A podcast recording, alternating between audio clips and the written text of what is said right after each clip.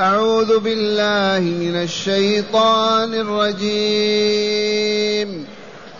بسم الله الرحمن الرحيم. هل أتى على الإنسان حين من الدهر لم يكن شيئا مذكورا؟ إنا خلقنا الإنسان من نطفة أمشاج نبتليه أمشاج نبتليه فجعلناه سميعا بصيرا إنا هديناه السبيل إما شاكرا وإما كفورا إنا أعتدنا للكافرين سلاسل وأغلالا وسعيرا إن الأبرار يشربون من كأس كان مزاجها كافورا عينا يشرب بها عباد الله عينا يشرب بها عباد الله يفجرونها تفجيرا. يوفون بالنذر ويخافون يوما كان شره مستطيرا. ويطعمون الطعام على حبه مسكينا ويتيما وأسيرا. إنما نطعمكم لوجه الله. لا نريد منكم جزاء ولا شكورا. إنا نخاف من ربنا يوما عبوسا قمطريرا. فوقاهم الله شر ذلك اليوم ولقاهم ولقاهم نظرة ولقاهم نظرة وسرورا وجزاهم بما صبروا جنة وحريرا. أحسنت معاشر المستمعين والمستمعات من المؤمنين والمؤمنات قول ربنا جل ذكره. هل أتى على الإنسان حين من الدهر لم يكن شيئا مذكورا؟ إي والله. لما صنع الله تعالى آدم تركه أربعين سنة لم ينفخ فيه الروح. بعد الأربعين سنة نفخ فيه الروح فكان آدم أبا البشر. هل أتى هل هنا بمعنى قد ليست الاستفهامية والنافية. قد أتى على الإنسان الذي هو آدم أبو البشر عليه الصلاة والسلام. عليه ماذا؟ حين من الدار قال الرسول الكريم أربعين سنة. لم يكن شيئا مذكورا أبدا. ما كان يذكر ولا يعرفه الملائكة ولا الجن ولا ولا الحيوانات ولا المخلوقات كلها ما كانت تعرف عن آدم ولا تذكره. إذ خلق الله المخلوقات قبله وهو بعده. بعد ما خلقه من خلق قبله ما كانوا يعرفون عنه شيئا حتى أوجده الله عز وجل. ويقول القرطبي كان ما بين مكة والطائف. جسد ممدود على الأرض أربعين سنة. ووصفه تعالى بأنه من حماء مسنون من صلصال كالفخار. فقال بعض أهل العلم أربعين سنة كان فيها كالصلصال. صوت كالفخار كذلك أربعين سنة فهي مئة وعشرون سنة. والعلم لله. هل أتى على الإنسان حين من الدهر لم يكن شيئا مذكورا؟ إي والله إي والله. ثم قال تعالى انا خلقنا الإنسان. هذا ليس بآدم هذا نحن. إنا رب العزة والجلال والكمال خلقنا الإنسان الذي هو أنا وأنتم. وكل آدم ذكر أنثى خلقه منين؟ من نطفة. قطرة مني. من نطفة أمشاج مختلطة بماء المرأة وماء الرجل. أليس كذلك؟ والله لكذلك ما منا أحد أيها الناس إلا خلق من نطفة. أمشاج مخلوطة بين ماء أمه وماء أبيه. والنطفة القطرة أمشاج لم خلقته يا رب قال نبتليه ما خلقناه لله واللعب ليعبث ويصفى ويستهزئ ويأكل ويشرب وينكح كالكلب. والله ما لهذا خلقه الله. خلقه ليبتليه. إما أن يؤمن ويعمل الصالحات أو يكفر ويعمل السيئات. الابتلاء والامتحان ما خلقه عبثا. نبتليه ومن ثم جعلناه سميعا بصيرا. لولا السمع والبصر ما يكلف الآدمي أبدا. فالإنسان يكلف لما يبلغ ويكون عاقلا ويكون ذا سمع وبصر أو ذا بصر وسمع. فإن فقد السمع والبصر فلا تكليف لا يؤمر ولا ينهى أبدا. غير مكلف فاقد السمع والبصر. أما فاقد فقط السمع والبصر يكلف كما تشاهدون. أعمى ويعرف ويعقل ويفهم. أصم ما يسمع ويتكلم ويعلم. فجعلناه سميعا بصيرا أي يسمع ويبصر أي أعطيناه السمع والبصر. لماذا ليكلف ليعمل؟ ثم قال تعالى إنا هديناه السبيل. الطريق هديناه بالفطرة. الإنسان لو يترك لفطرته ما يعصي الله. أبدا. والسبيل الذي هداه بعث الرسل وأنزل الكتب وبعث العلماء وعرفوا الناس بالطريق إلى الله عز وجل فمن سلكها نجا ومن أعرض عنها هلك. نعم إنا هديناه السبيل وهو إما شاكرا وإما كفورا. أنتم الشاكرون في المسجد والنصارى في الكنيسة واليهود في البيع. إما شاكرا وإما كفورا. والملاحدة والعلمانيون واللائكيون واللادينيون هم في المقاهي والملاهي والمزاني والملاعب لا كنيسة ولا مسجد ولا بيع. إما شاكرا وإما كفورا. الشاكر كثير الشكر ألا وهو الإيمان والعمل الصالح ألا وهو طاعة الله تعالى فيما أمر به أن يفعل وفيما نهى عنه أن يترك. ذلكم الشكر والحمد لله عنوانه. الحمد لله عنوان الشكر. والكفور كثير الكفر والجحود لا يعترف لله بشيء. كل شيء عنده من نفسه والعياذ بالله تعالى فيعبد الشهوات والأصنام والأحجار. هكذا الواقع ثم قال تعالى في الجزاء حينئذ. فقال تعالى انا اعتدنا للكافرين سلاسل واغلالا وسعيرا هيأنا هذا وأحضرناه. والله قبل أن يخلق آدم. أوجد عالم الشقاء. إنا أعتدنا لمن هيأنا لمن؟ أحضرنا لمن؟ للكافرين.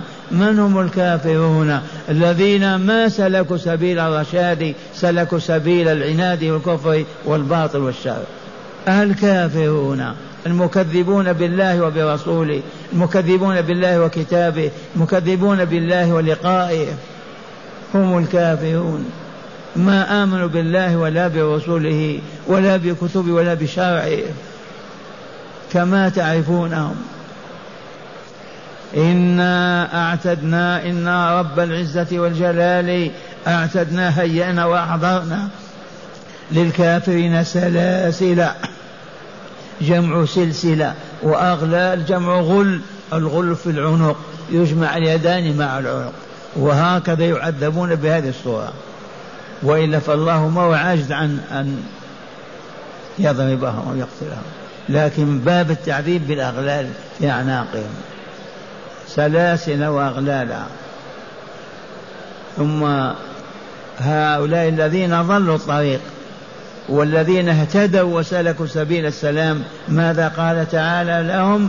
إن الأبرار المؤمنون المطيعون الأتقياء الصالحون جمع بر والبر الصادق الطاهر النقي الذي لا يعرف الباطل ولا الشر ولا الفساد. إن الأبرار يشربون من كأس كان مزاجها كافورا يشربون من كأس كان مزاجها التي خلط به الكافور والكافور عين في الجنة ماؤها أبيض ما يكون وأبرد ما يكون. الكافور ماء أبيض بارد لا نظير له.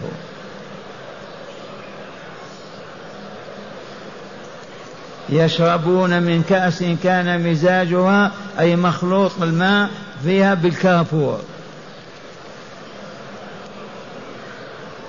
وبين تعالى ذلك فقال عينا يشرب بها عباد الله يفجرونها تفجيرا. ما قال عينا يشربون منها يشربونها. يشربونها يشرب عينا يشربون بها.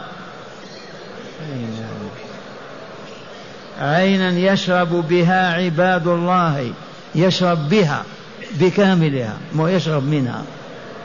يفجرونها تفجيرا. في قصورهم في بساتين مع إخوانهم حيث يجتمعون يضغط والماء بين يديه. يفجر حيث شاء. ما في مكان فقط. يفجرونها تفجيرا. عينا. وهذا الماء من خلقه الله؟ فهل هناك ماء أعذب منه أو أحلى أو أطيب؟ والله لا يوجد في هذا الكون.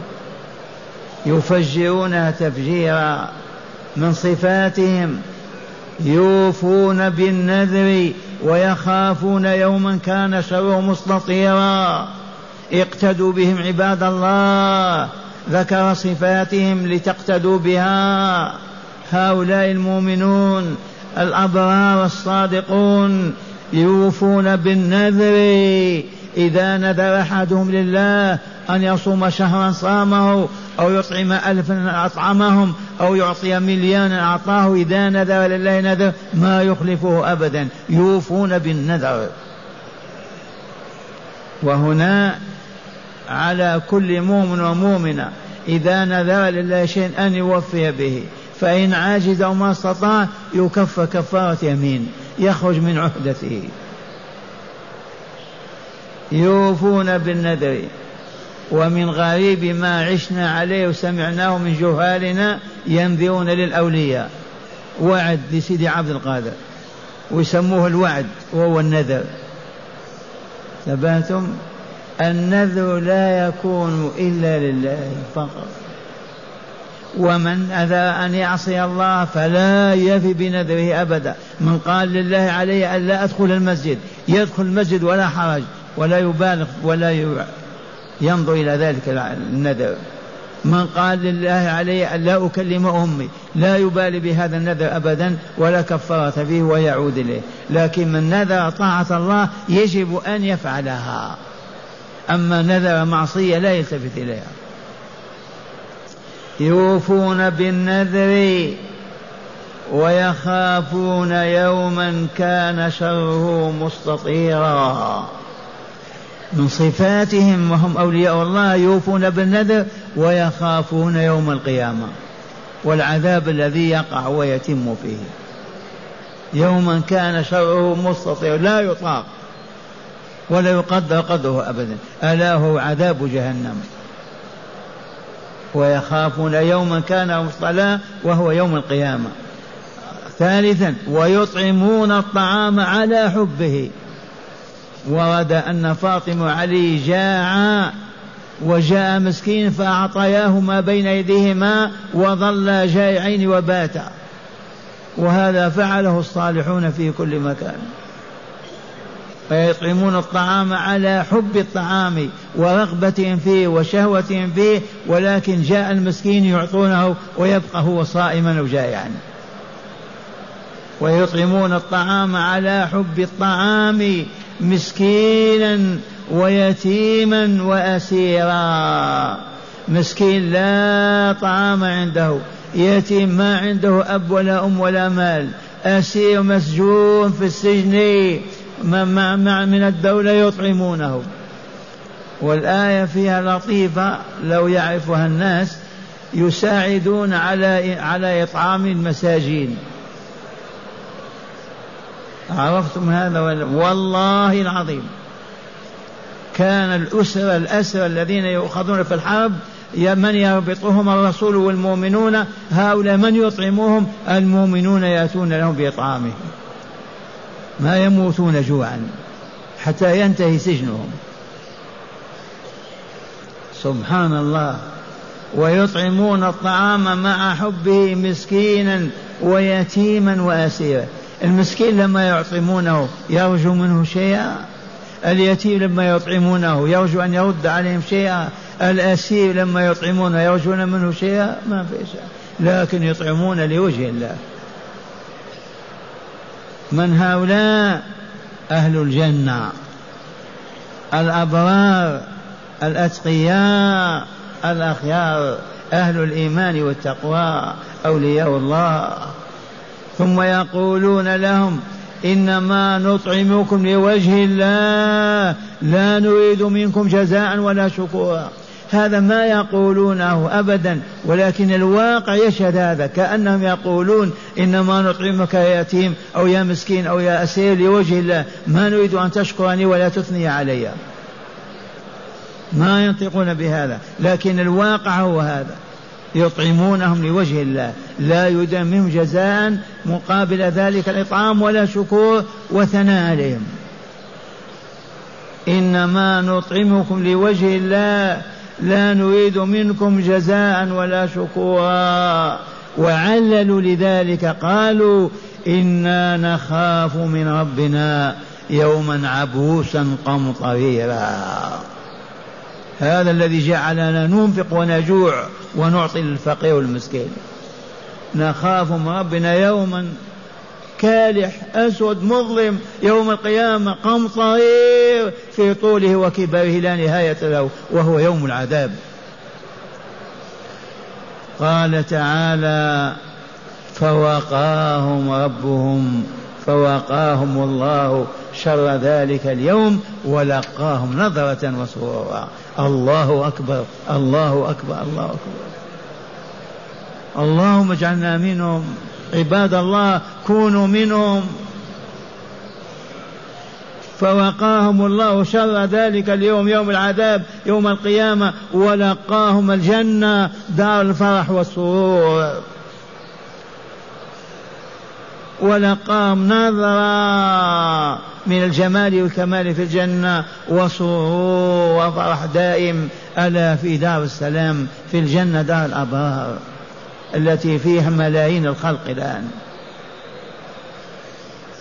وأخيرا وجزاهم بما صبروا. يا عباد الله اصبروا.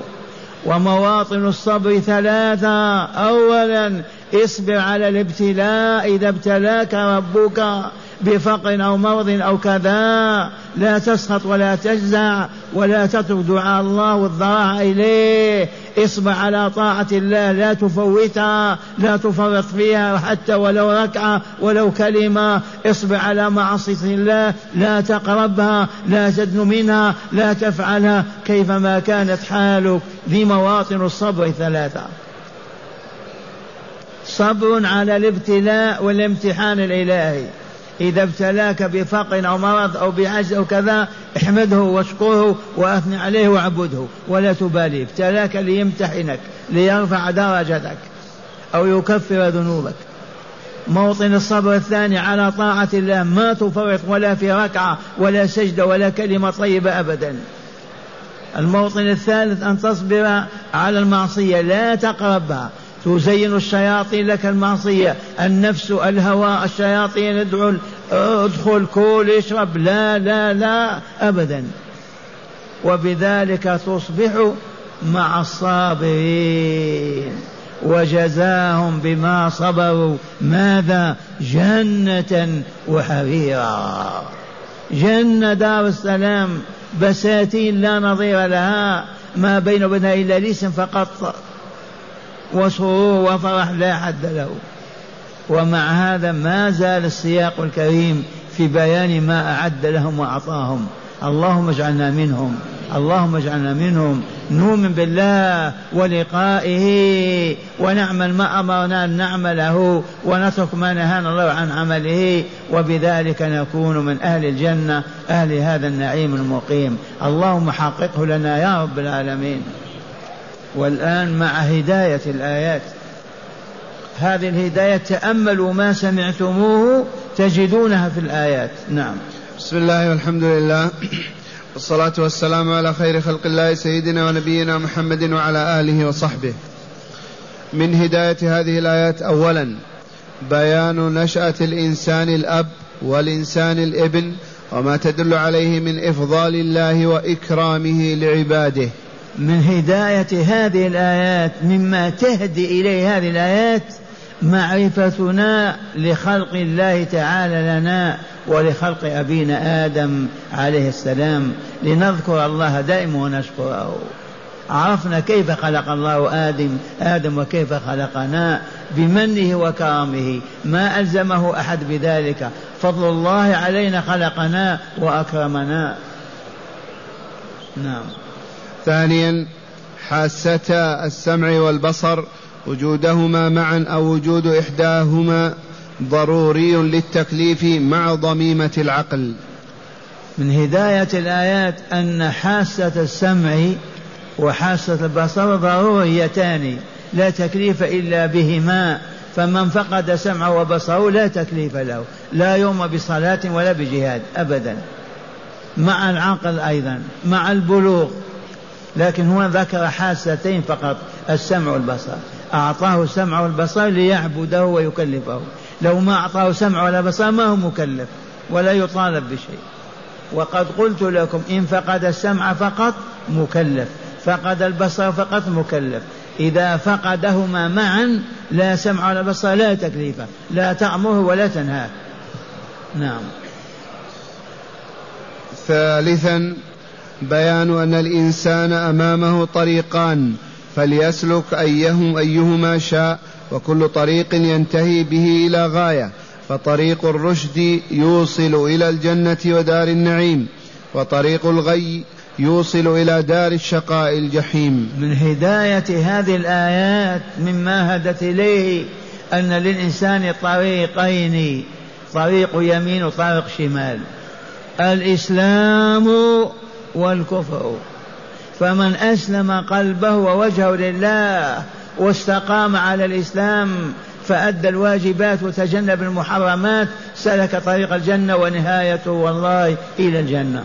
ومن أعرض عن الإسلام لله القلب والوجه وأعرض عنهما وأدبر وأقبل على الدنيا وشهواتها والشرك والمعاصي والذنوب مصيره معروف ألا وهو جهنم.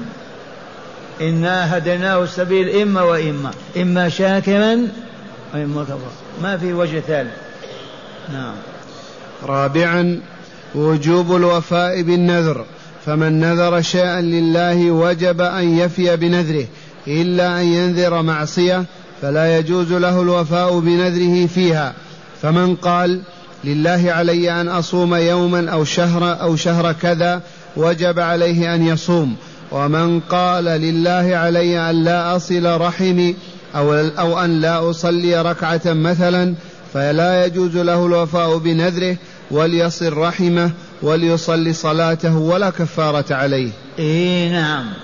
من هداية الآيات بيان وجوب الوفاء بالنذر. من نذر لله عملا صالحا يجب أن يفيه من قال لله علي أن أصوم هذا الشهر يجب أن يصوم. من قال لله علي أن أخرج ما في جيبي اليوم وأعطيه وجب الوفاء بالنذر لكن إذا نذر معصية لله تعالى لا يجب الوفاء عليه ولا يلزمه أبدا. النذر يكون في الطاعة. نذر أن يصوم أن يصلي أن يتصدق أن يرابط أن يعكف في المسجد. إذا نذر لله يجب أن يفي. وقلت لكم إن عجز ما استطاع صار كفر كفارة يمين وخرج من النذر. إن عجز والله يقول يوفون بالنذر. نعم. وأخيرا الترغيب في اطعام الطعام للمحتاجين إليه من فقير ويتيم وأسير. من هداية هذه الآيات الترغيب في اطعام الفقير والمسكين والأسير. إطعام المحتاجين الجائعين سواء كانوا يتامى لا ابا لهم أو كانوا مساكين لا مال عندهم أو كانوا أسرى مسجونين لأمر ما سجنوا يجب أن يطعم عليه يطعم لهم وهو من باب البر والإحسان. ويطعمون الطعام على حب مسكينا ويتيم وأسير ما هو أنت شبعان وتقول ما ينفع؟ أنت جاي تعطي.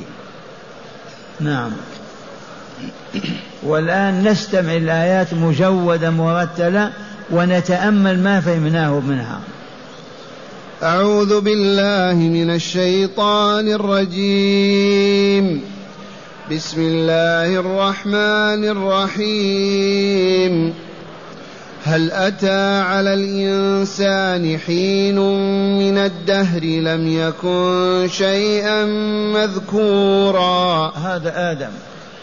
إنا خلقنا الإنسان نعم. من نطفة أمشاج نبتليه فجعلناه سميعا بصيرا إنا هديناه السبيل إما شاكرا وإما كفورا إنا أعتدنا للكافرين سلاسل وأغلالا وسعيرا إن الأبرار يشربون من كأس كان مزاجها كافورا عينا يشرب بها عباد الله يفجرونها تفجيرا يوفون بالنذر ويخافون يوما كان شره